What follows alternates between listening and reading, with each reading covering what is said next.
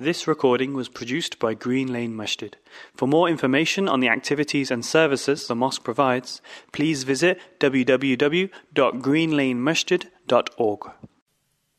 إن الحمد لله نحمده ونستعينه ونستغفره ونعوذ بالله من شرور أنفسنا ومن سيئات أعمالنا من يهده الله فلا مضل له ومن يضلل فلا هادي له وأشهد أن لا إله إلا الله وحده لا شريك له وأشهد أن محمدا عبده ورسوله وصفيه من خلقه وخليله. أرسله الله إلى الناس كافة بشيرا ونذيرا. فبلغ الرسالة وأدى الأمانة ونصح الأمة. وتركنا على المحجة البيضاء ليلها كنهارها لا يزيغ عنها إلا هالك. فصلوات الله وسلامه عليه وعلى آله وأصحابه. ومن اهتدى بهديه واستنى بسنته ودعا بدعوته إلى يوم الدين. يا أيها الذين آمنوا اتقوا الله حق تقاته ولا تموتن إلا وأنتم مسلمون. يا أيها الناس اتقوا ربكم الذي خلقكم من نفس واحدة وخلق منها زوجها وبث منهما رجالا كثيرا ونساء. واتقوا الله الذي تساءلون به والأرحام. إن الله كان عليكم رقيبا. يا أيها الذين آمنوا اتقوا الله وقولوا قولا سديدا. يصلح لكم أعمالكم. ويغفر لكم ذنوبكم ومن يطع الله ورسوله فقد فاز فوزا عظيما احبتي في الله اوصيكم ونفسي بتقوى الله والاحسان فان الله مع الذين اتقوا والذين هم محسنون My brothers and sisters, I start by praising Allah Almighty and sending blessings and salutations upon our beloved Messenger Muhammad sallallahu alayhi wasallam. When Allah subhanahu wa ta'ala spoke about the nature of mankind, Allah mentions two mannerisms or two characters that we all have. Allah says, إِنَّهُ كَانَ ظَلُومًا جَهُولًا Indeed, man is unjust and ignorant. This is the nature of a person. To do dhulm and to be in a state of ignorance. We know we are ignorant because when we are born, we have no knowledge. وَاللَّهُ أَخْرَجَكُم مِّن بُطُونِ أُمَّهَاتِكُمْ لَا تَعْلَمُونَ شَيْئًا when we are born, we have no knowledge, and then as we grow around, we learn things. Similarly, we have the ability or the uh, potential to do harm and to oppress. So, what is it that stops us from oppressing? What is it that ensures that we educate ourselves and remove ignorance from us? It's two things, ikhwani fillah. The first thing is your aql, your intellect. Your aql should contain you. It should restrain you. This is why the word aql in the Arabic language, it is that which restrains something. That's what the word iqal comes from. You know, the iqal that people wear on their heads, that circular thing that you might see uh, some of the Arabs wear. Initially, it was meant to restrain their camels. So something that is aql, it restrains. So the intellect is called aql because it's supposed to stop you from acting on your emotions, on your whims and your desires. But that's just one aspect. The other thing that stops us from oppressing is the wahi. It is the, the revelation from Allah subhanahu wa ta'ala that tells us the do's and the don'ts, that teaches us the harm of oppression and dhulm. Not just that it's harmful in this world, because when I oppress you, tomorrow you will oppress me, and then we keep on doing that but also the harm of it on the day of judgment. Right? When the Prophet ﷺ said, Al-dhulm, dhulamatu yawm al-qiyamah, that our injustice and oppression is the darknesses of the hereafter. And every time you oppress someone, and this comes in many forms, ikhwani fillah, we could be oppressing our children and being unjust to them, or our neighbors, or our co-workers, or our wives.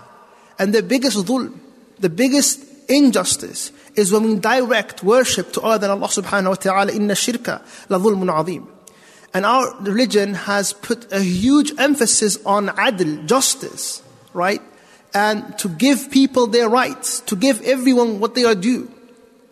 And that starts with the rights of Allah and the rights of the messenger and the rights of our parents and the rights of our spouses and the rights of our children and the rights of our neighbors. Ensure you are doing your responsibility. And if you don't, then Allah will ask you about it. But what I want to speak about today, inshallah ta'ala, is when other people commit injustice, what we are supposed to do. When we witness injustice.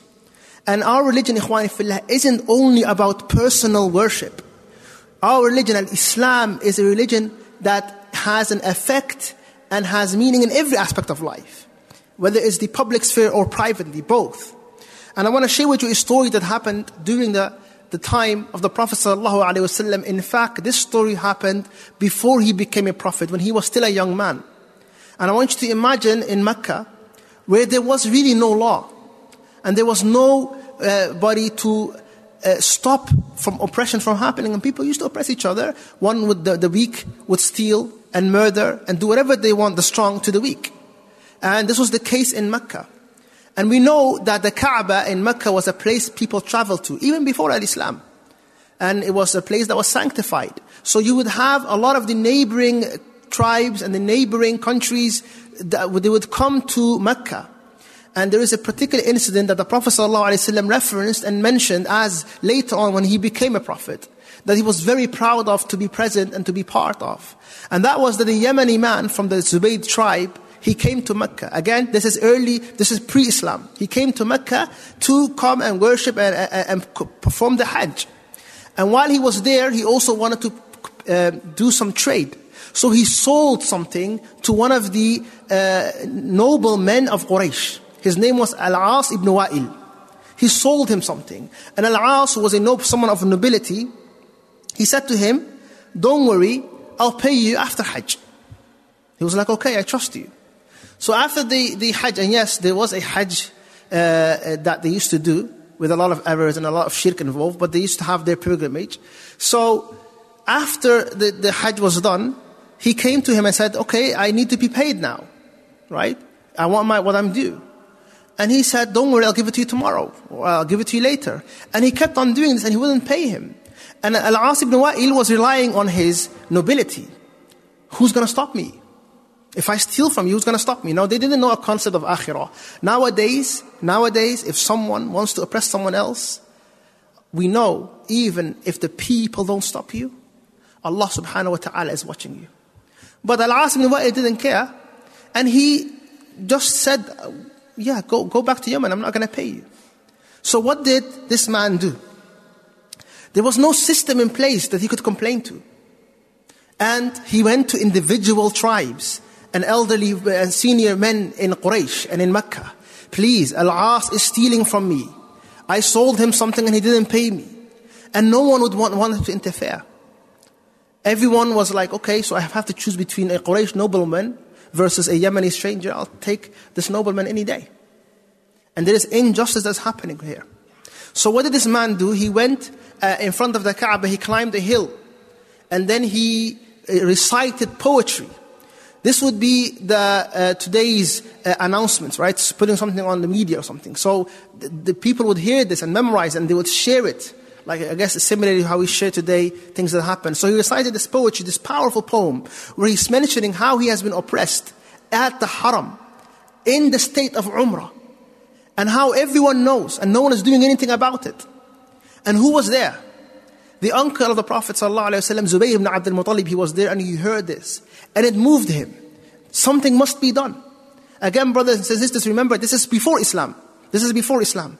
And Zubair ibn Abdul Muttalib, then he, he gathered, he spoke to a man called Abdullah ibn Jud'an.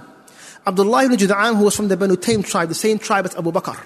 And he was also a man that was known for his generosity, his nobility. He died before the bi'athah. Before Prophet Muhammad became a messenger, he died before that. But he was someone that was well respected in Mecca, Abdullah ibn Jud'an. So they gathered some of the noblemen in his house and he made some food. And they came together.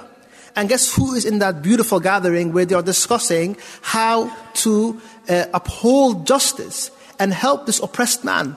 Rasulullah sallallahu alaihi wasallam as a young teenager or, or in, in his uh, early teens or late teens, he was there. And he was part of it. And the Prophet wasallam, Muhammad wasallam was there and the elders and the other people were there and they made a pact. Why is injustice happening in Mecca while we are present? Let's do something about it. If you can't do individually, let's come together. So they came together and they made a pact that is known as Hilful Fudul. It is also called Hilful Mutayyibin.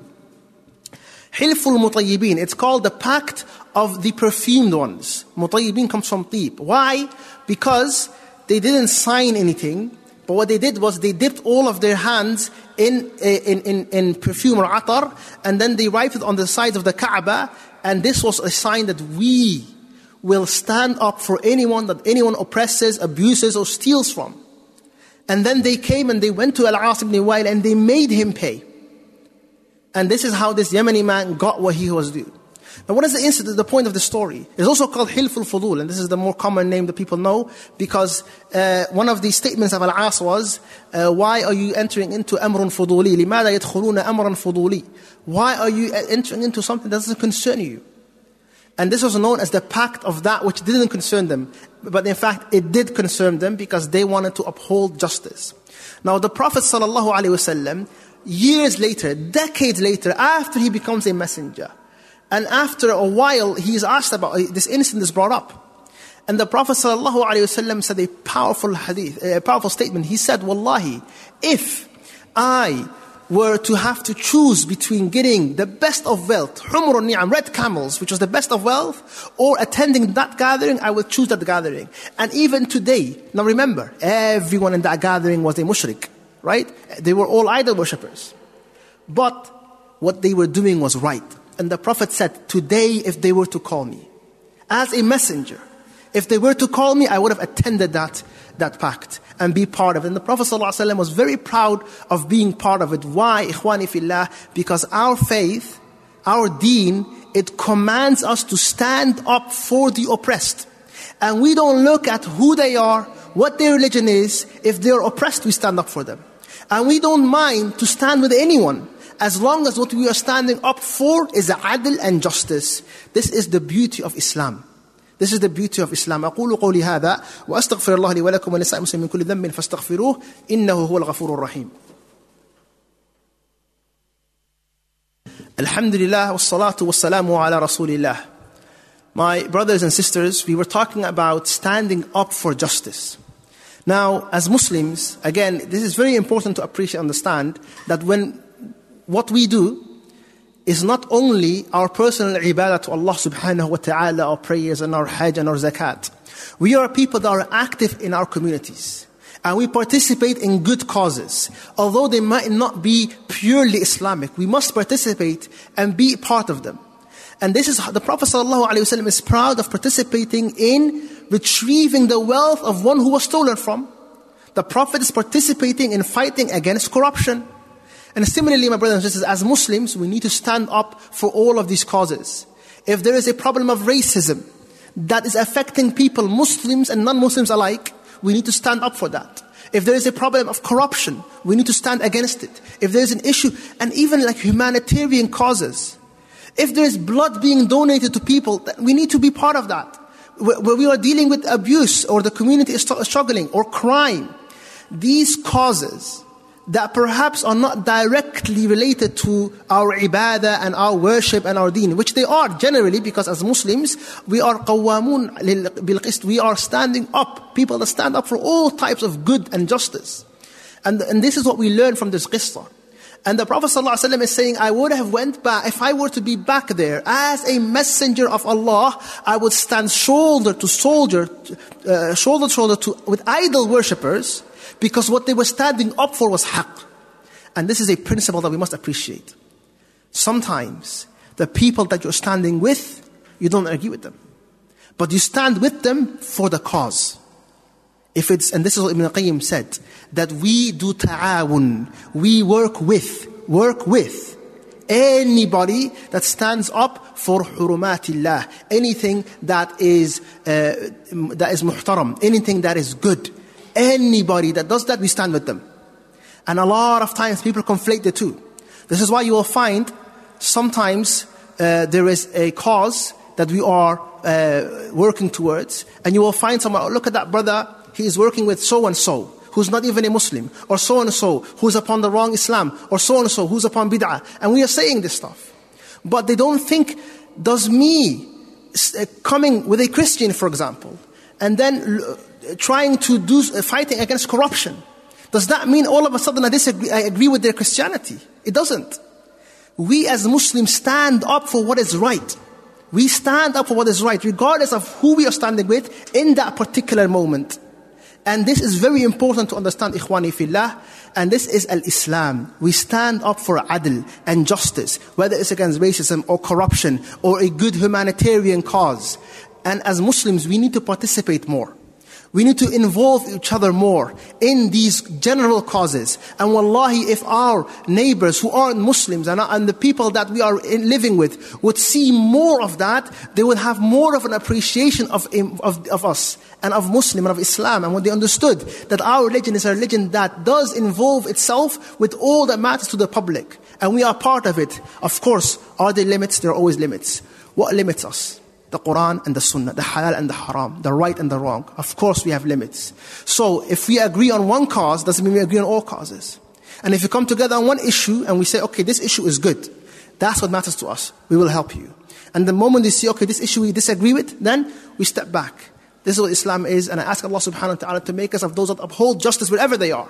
I ask Allah subhanahu wa ta'ala to make us of those that stand for the oppressed and never be among the oppressors. I ask Allah subhanahu wa ta'ala to forgive our sins. Allahumma la tafariq jama'ana hada illa bidhammin maghfur wa sa'in mashkur.